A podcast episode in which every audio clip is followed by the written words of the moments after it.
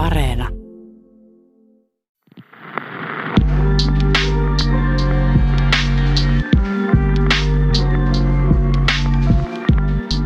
Marraskuisena maanantaina vuonna 2016 Los Angelesin poliisi saa hätäpuhelun. Puhelu soittaa Länsi-Hollywoodista ja pian käy ilmi, että kyseessä on sairaanhoitoa vaativa hätätilanne. Puhelu ohjataan Los Angelesin palolaitokselle ja tilannetta kuvaillaan psykiatriseksi hätätilanteeksi. Puhelu on tullut Kanye Westin lääkäriltä ja sen seurauksena herra West viedään sairaalaan uupumuksen vuoksi. Räppäri on ollut kiertämässä Pohjois-Amerikkaa uusimman levynsä The Life of Pablo tiimoilta, mutta peruu kiertuen loput keikat sairaalahoitoon hakeutumisen myötä.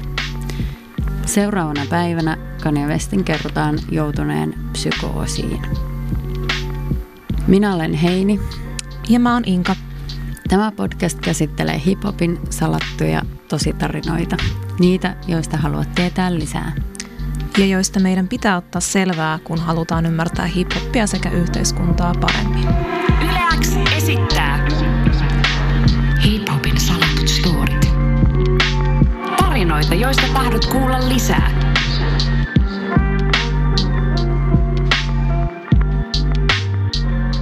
Tässä jaksossa puhumme Kanye Westistä keskittyen erityisesti hänen mielenterveysongelmiinsa ja siihen, miten ne ilmenevät ja miten niihin suhtaudutaan.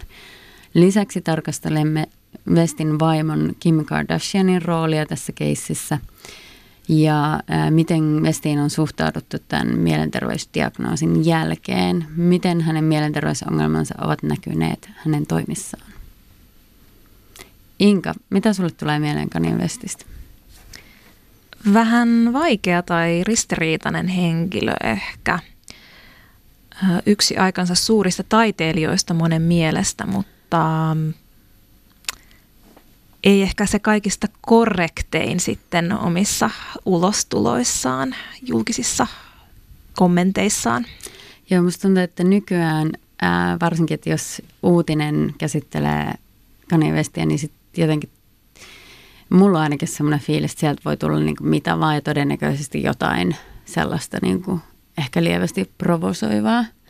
Että mm. se ei mm. välttämättä liity musiikkiin se uutisointi, että mulla on nyt niin kuin sellainen, sellainen fiilis hänen, hänen niin kuin liittyvistä jutuistaan. Ja toisaalta hän on myös siis, äh, hänellä on oma muotimerkki ja hän tekee moni muitakin asioita. Että. Kyllä, se on ihan totta. Ja mulle tulee ekana mieleen sana Nero, kun puhutaan Kanye Westistä. Ja se myös toistuu usein, ähm, kun hänestä varsinkin toiset artistit puhuvat, sellaiset, jotka on äh, ottanut mallia tai ihaillut Kanye Westia jollain tavalla. Tämä nerous on usein myös myytti. Ja Kanye Westin tapauksessa tämä neroutta käytetään eräänlaisena puskurina tai pehmentimenä hänen ongelmallisten tekojensa suhteen. Nerous sallii tietyissä rajoissa myös poikkeavana tai jopa käsittämättömänä pidetyn toiminnan. Neroden lisäksi mulle tulee Kanye Westistä mieleen myös hänen 2000-luvun alussa ilmestynyt debyyttilevynsä The College Dropout ja sen aloittama koulutusaiheinen trilogia. Kanye West on siis räppäri, tuottaja, yrittäjä ja muotisuunnittelija muun muassa. Hän syntyi vuonna 1977 Atlantassa, mutta kasvoi Chicagossa, jonne hän muutti kolmevuotiaana. Musiikkimaailman tietoisuuteen hän nousi ensin tuottajana 2000-luvun alussa tuottamalla muutaman biisin Jay-Zin Blueprint-albumille. Hittibiisi Iso oli yksi näistä Westin tuottamista biiseistä. Tuo Jay-Zin albumi muuten julkaistiin VTC-iskujen myötä surullisen kuuluiseksi tulleena päivänä 11.9.2001. Tässä jaksossa me puhutaan Kanye Westistä ja hänen mielenterveysongelmistaan – Kanye West joutui psykoosiin loppuvuonna 2016. Mikä tähän mahdollisesti johti? Mitä Heini syksyllä 2016 tapahtui Kanye Westin elämässä? No Kanye Westin edustaja kertoi romahduksen syynä olleen reilu kuukausi aiemmin tapahtunut välikohtaus. Lokakuun alussa 2016 Westin vaimo Kim Kardashian ryöstettiin Pariisissa aseella uhaten – Kardashianin ryöstäjät olivat naamioituneet poliiseiksi ja saivat saaliikseen useita koruja, kalliita, kalliita sellaisia. Ryöstön tapahtuessa Kanye West oli keikalla New Yorkissa ja saatuan tiedon ryöstöstä hän keskeytti tämän keikan. Kanye West myös siirsi useita keikkoja tuon ryöstön seurauksena. Kanye West on tottunut saamaan vaimoltaan tukea ja huomiota.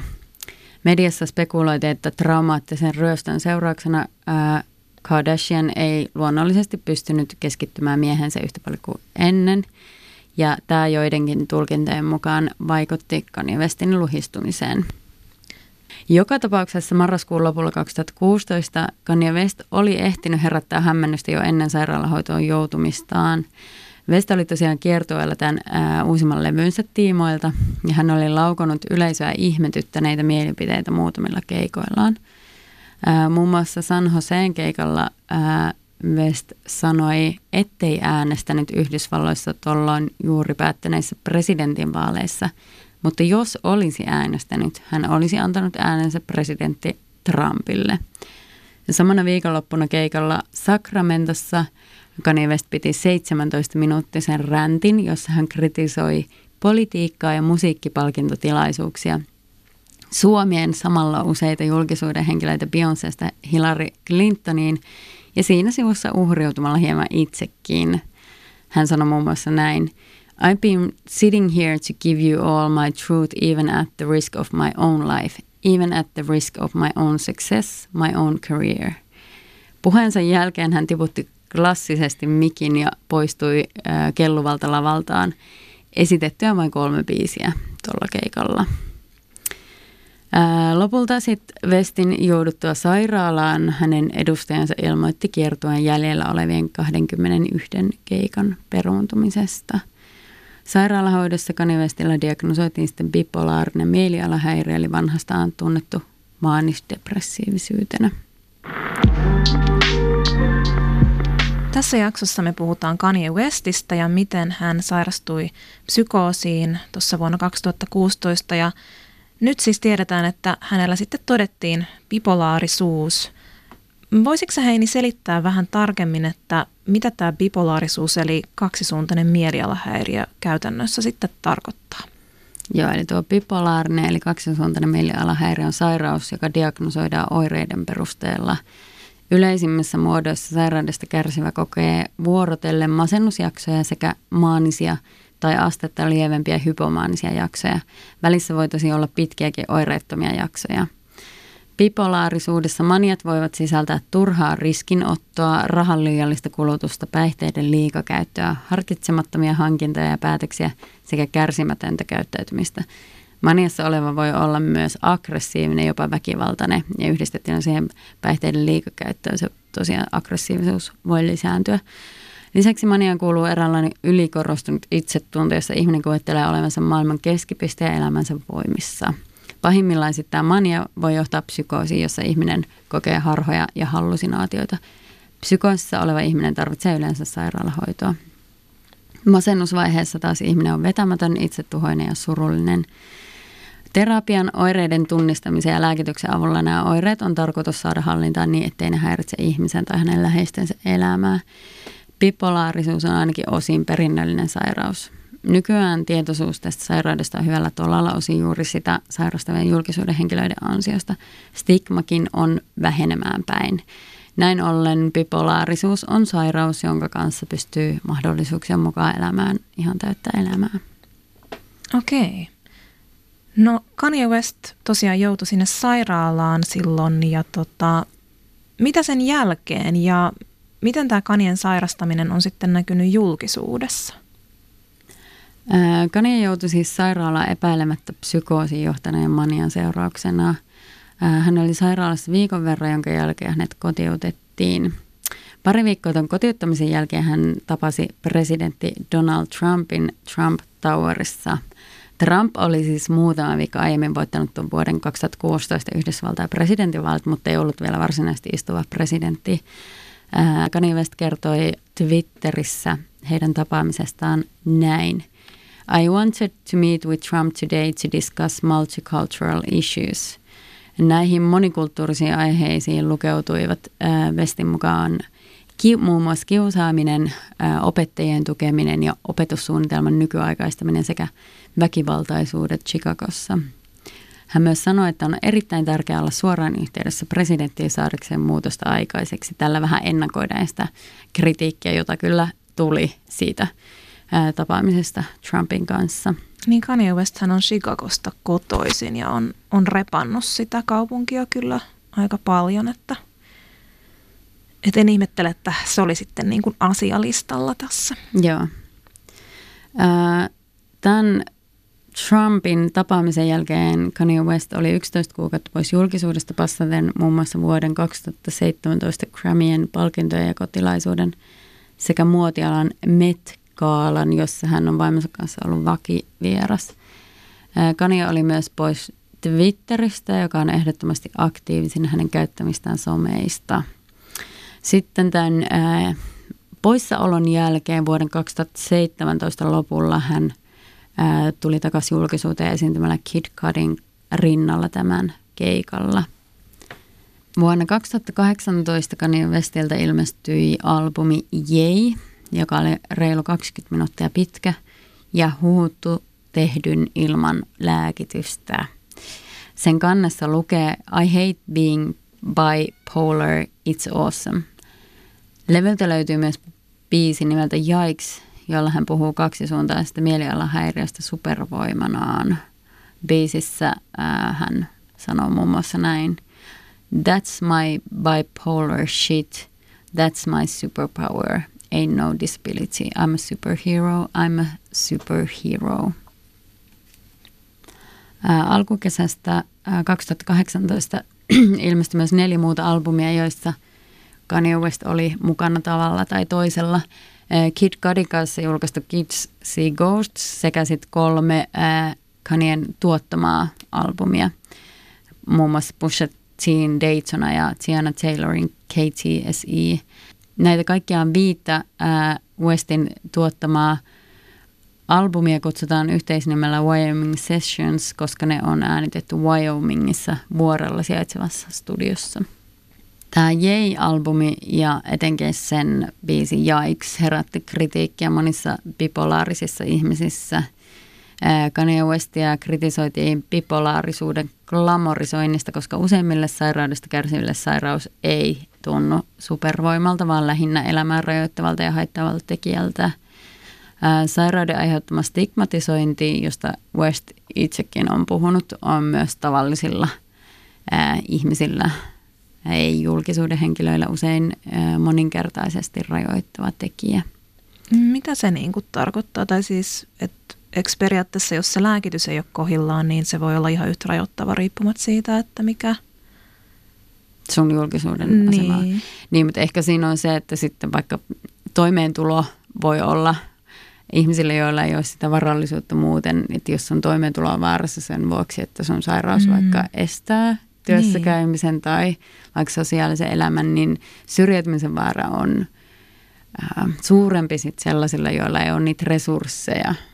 Aivan, ja, ja just niin kuin sä sanoit aiemmin, että Kanye Westia pidetään nerona, että hänelle niin kuin annetaan anteeksi sitä mm. sellaista, mikä saattaa liittyä siihen sairauteen, sitä niin kuin oireilua, mm. kun sitten taas tavallisella ihmisellä se voi niin kuin maksaa vaikka työpaikan sen takia, mm. että ei tavallaan pystykään toimimaan ihmisten mielestä normaalisti, tavallisesti. Niin kyllä, ja sitten vaikka siinä on tietenkin suuret haittapuolet, niin myös se tietyllä tavalla se julkinen sairauden käsittely voi myös auttaa siinä vaikka oireiden tunnistamisessa tai avun saamisessa tai muussa, että jos on ihminen, joka, jolla ei ole vaikka läheisiä tai sosiaalisia suhteita tai, tai muuta, tai että se sairaus haittaa niitä, niin sitten se mm, sairauden tai hoitoon hakeutuminen tai hoidon saaminen voi olla vaikeampaa.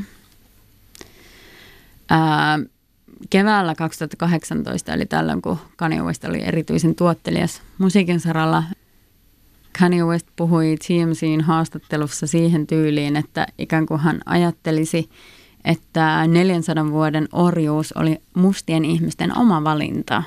Tämä herätti paljon polemiikkia – ja Kanye on viitannut tähän tapaukseen myös biiseissään, muun muassa tällä Jay-levyltä löytyvällä Wouldn't Leave sekä I Thought About Killing You biiseillä.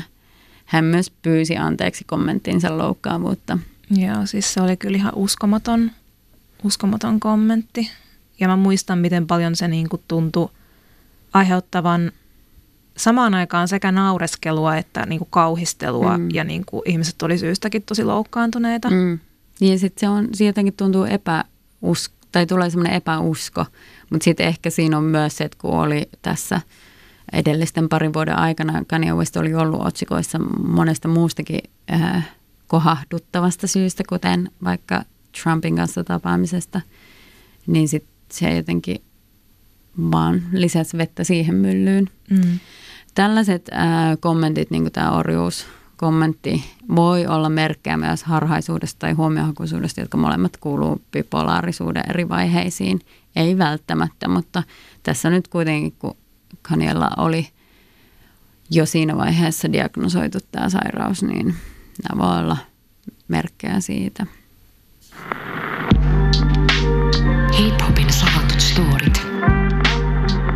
Nyt me siis tiedetään, että Kanien mielenterveysongelmat mahdollisesti ainakin osittain saivat hänet esittämään varsin poleemisia kannanottoja julkisuudessa, mutta tiedetäänkö me, että oliko ne nyt vain osa hänen sairauttaan vai olisiko ne ollut ainakin jossain määrin tietoista provokaatiota vai kenties jotain muuta? No Kanye puhui keväällä 2019 David Lettermanin Netflix-keskustelusarjassa My Next Guest Needs No Introduction ää, tästä sairaudestaan näin. Ää, maanisessa vaiheessa ilmaisen itseäni enemmän ja hän sanoi myös, että tunnen korkeamman yhteyden universumiin – hän kertoi myös olleensa tuolloin haastattelua tehtäessä kahdeksan kuukautta ilman lääkitystä ja sitten yleisö ää, antoi hurraavat aplodit tälle. Miksi? Ehkä sen ajateltiin, että se lääkitys mm, niin kuin lähtökohtaisesti, että jos sä tarvit lääkkeitä, sä oot sairas. Mä veikkaan, että se liittyy paljon tähän. Mutta sitten mä olin ilahtunut siitä, että Kanye kiinnitti huomiota tähän, näihin uploadeihin ja huomatti yleisöä siitä, että minun mielenterveyteni on luksusversio. Että osa esimerkiksi skitsofreniaa sairastavista ei pysty elämään ilman lääkkeitä. Ei mm. myöskään kaikki bipolaarisista ihmisistä pysty elämään ilman lääkkeitä. Että tota, uh, niin, että tosiaankin hänen, hänen mielenterveytensä on eräänlainen luksusversio, jos ajatellaan tämän sairauden kannalta. Ää, tässä ää, Ledermanin haastattelussa Kanye puhuu paljon myös pelosta. Ää, esimerkiksi Trumpia käsiteltäessä West sanoi, että Trumpin kannattajat joutuvat pelkäämään ja ää, MAGA-lippiksen pitäminen saa ihmiset kiusaamaan heitä. Ja tämä MAGA-lippis on nähty myös ää, Kanyen päässä. Kanye liitti pelon myös MeToohyn ja sanoi, että ihmiset ei uskalla keskustella kritiikin pelossa. Hän myös sanoi, että nyt MeToon jälkeen ihmiset miettii, että, että mitä mä tein, mitä mä tein silloin parikymmentä vuotta sitten tai 15 vuotta sitten tai jotain. Tämä oli, tämä oli jotenkin yllättävä kommentti hmm. mun mielestä. Ehkä olisi syytäkin miettiä. Niin kyllä, niin. ja sitten tavallaan onko se pelko mikään validi syy estää keskustelua vaikka te, tällaisesta aiheesta. Hän myös kertoo Ledermanille koomikko Andy Kaufmanin olleen hälle esikuva. Ja tämä Kaufmanhan tuli tunnetuksi provokaatioistaan ja huijauksistaan. Ää, Kaufman muun muassa ryhtyi painiaksi ja otteli aluksi pelkästään naisia vastaan niin kuin miehenä – ja sitten myös järjesti tämmöisen ottelun ammattilaispainia vastaan ja tässä ottelussa tämä ammattilaispainija niin kuin, ää, tavallaan katkaisi hänen niskansa, mikä oli kyllä huijausta. Ää, West kommentoi tätä Kaufmania näin. He gave me courage. How do you deal with the media? He's an example. I'd far rather be an Andy Kaufman than the majority of the way people are letting the media like push them around. I'm in front of the joke. The joke is on everyone else. Äh, on esitetty teorioita, että äh, Kanien julkinen toiminta olisi komikko Kaufmanin tapaan performanssia, jossa hän testailee ihmisten rajoja ja reaktioita. Tosin provokatiivisuus, yllättävyys, hätiköinti ja narsistisuus kuuluvat myös bipolaariseen mielialahäiriöön. Loppuvuodesta 2019 äh, Kanye West julkaisi yhdeksännen soloalbuminsa, jo nimeltään hengellisen Jesus is King. Äh, Kanye on toki käyttänyt kospelia ja hengellisiä teemoja musiikissaan läpi uransa, Mutta tämä Jesus is King oli päätös äh, Westin hyvin hengelliselle vuodelle 2019. Tämä albumi oli selvästi jatkoa Sunday Service tapahtumasarjalle, jonka Kanye oli aloittanut tuona samana vuonna.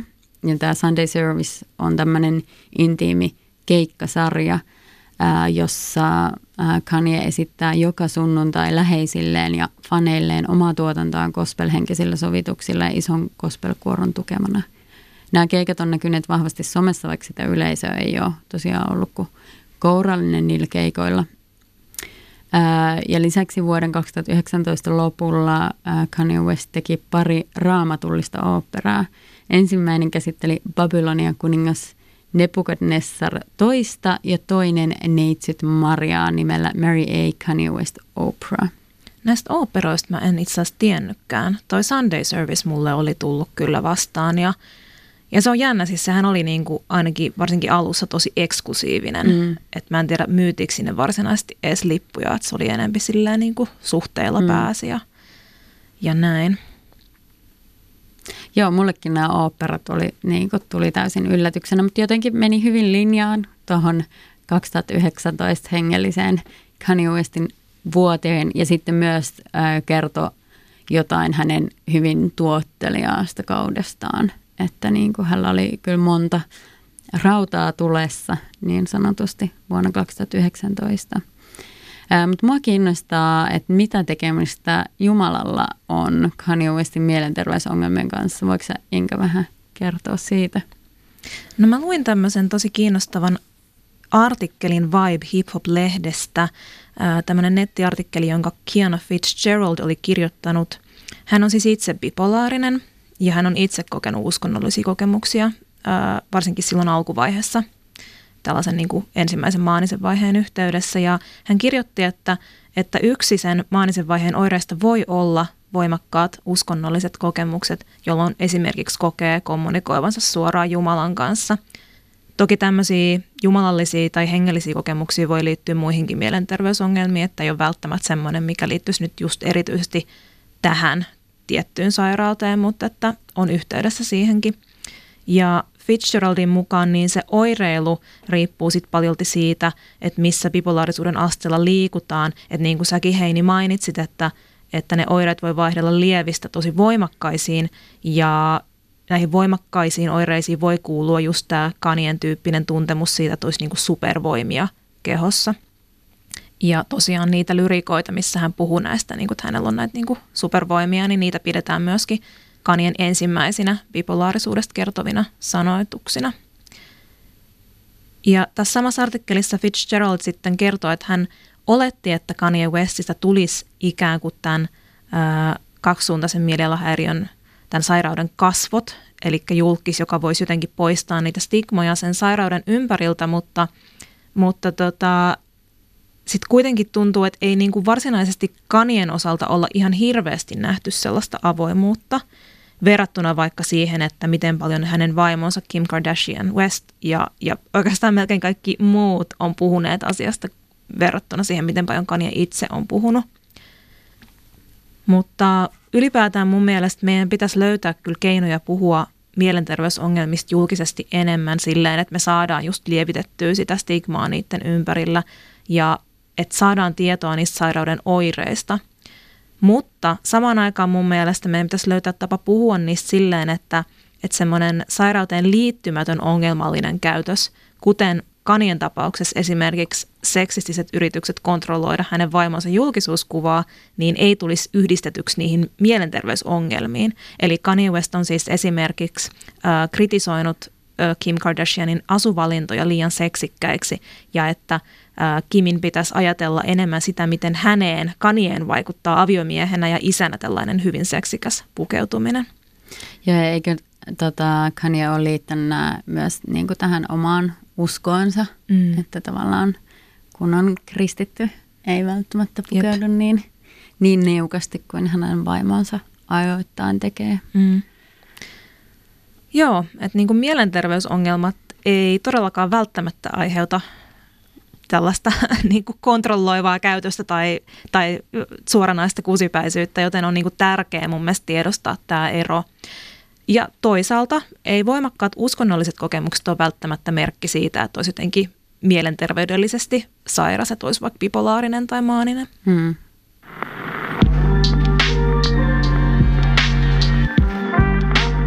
Tässä jaksossa me on puhuttu Kanye Westin mielenterveysongelmista. Kaikki, mitä nyt on tähän mennessä tässä jaksossa selvinnyt, niin herättää kysymyksen, että onko Kanye West saanut tarvittavaa tukea tähän sairauteensa? No, koska Kanye Westin ja hänen vaimonsa Kim Kardashianin elämä on tosi TV-ohjelmien ja moninaisten vaate ynnä muiden yritysten myötä läpänsä julkista ja kaupallista – on nämä Westin mielenterveysongelmat ja oireet saaneet tavallista ää, mielenterveysongelmasta enemmän huomiota ja palstatilaa. Ää, Kardashianin vastuuta puolinsonsa hyvinvoinnista on penätty. Häneltä on kysytty, miten hän suhtautuu miehensä kyseenalaisiin ulostuloihin ja mielenterveysongelmiin ja hän on kertonut ollensa yllättyneen ja järkyttynyt monista asioista, mainiten muun muassa tämän Maga Lippiksen kanssa esiintymisen ja ottaneen e, emotionaalista stressiä näistä miehensä tempauksista. Mutta Kardashian on kertonut hyväksyvänsä miehensä sellaisena kuin on. Vogue-lehden haastattelussa keväällä 2019 Kardashian myös kertoo, ettei lääkitys ole ratkaisu miehensä ongelmiin, koska Kardashianin mukaan Kanye Westistä tulee lääkityksellä aivan eri ihminen – vaikka julkisuuden vuoksi Kanye teot, lausunnot ja toiminta eivät jää yleensä pimentoon ja ne herättää paljon kritiikkiäkin, on otettava huomioon äh, Westin suojattu asema mielenterveysongelmaisena. Tämä, mihin hän itsekin tavallaan viittasi siinä David Ledermanin haastattelussa. Hänen varallisuutensa sekä myös julkisuuden vuoksi hänellä on mahdollisuus huolehtia itsestään ja pitää ympärillään myös hänestä huolehtivia ihmisiä. Mm.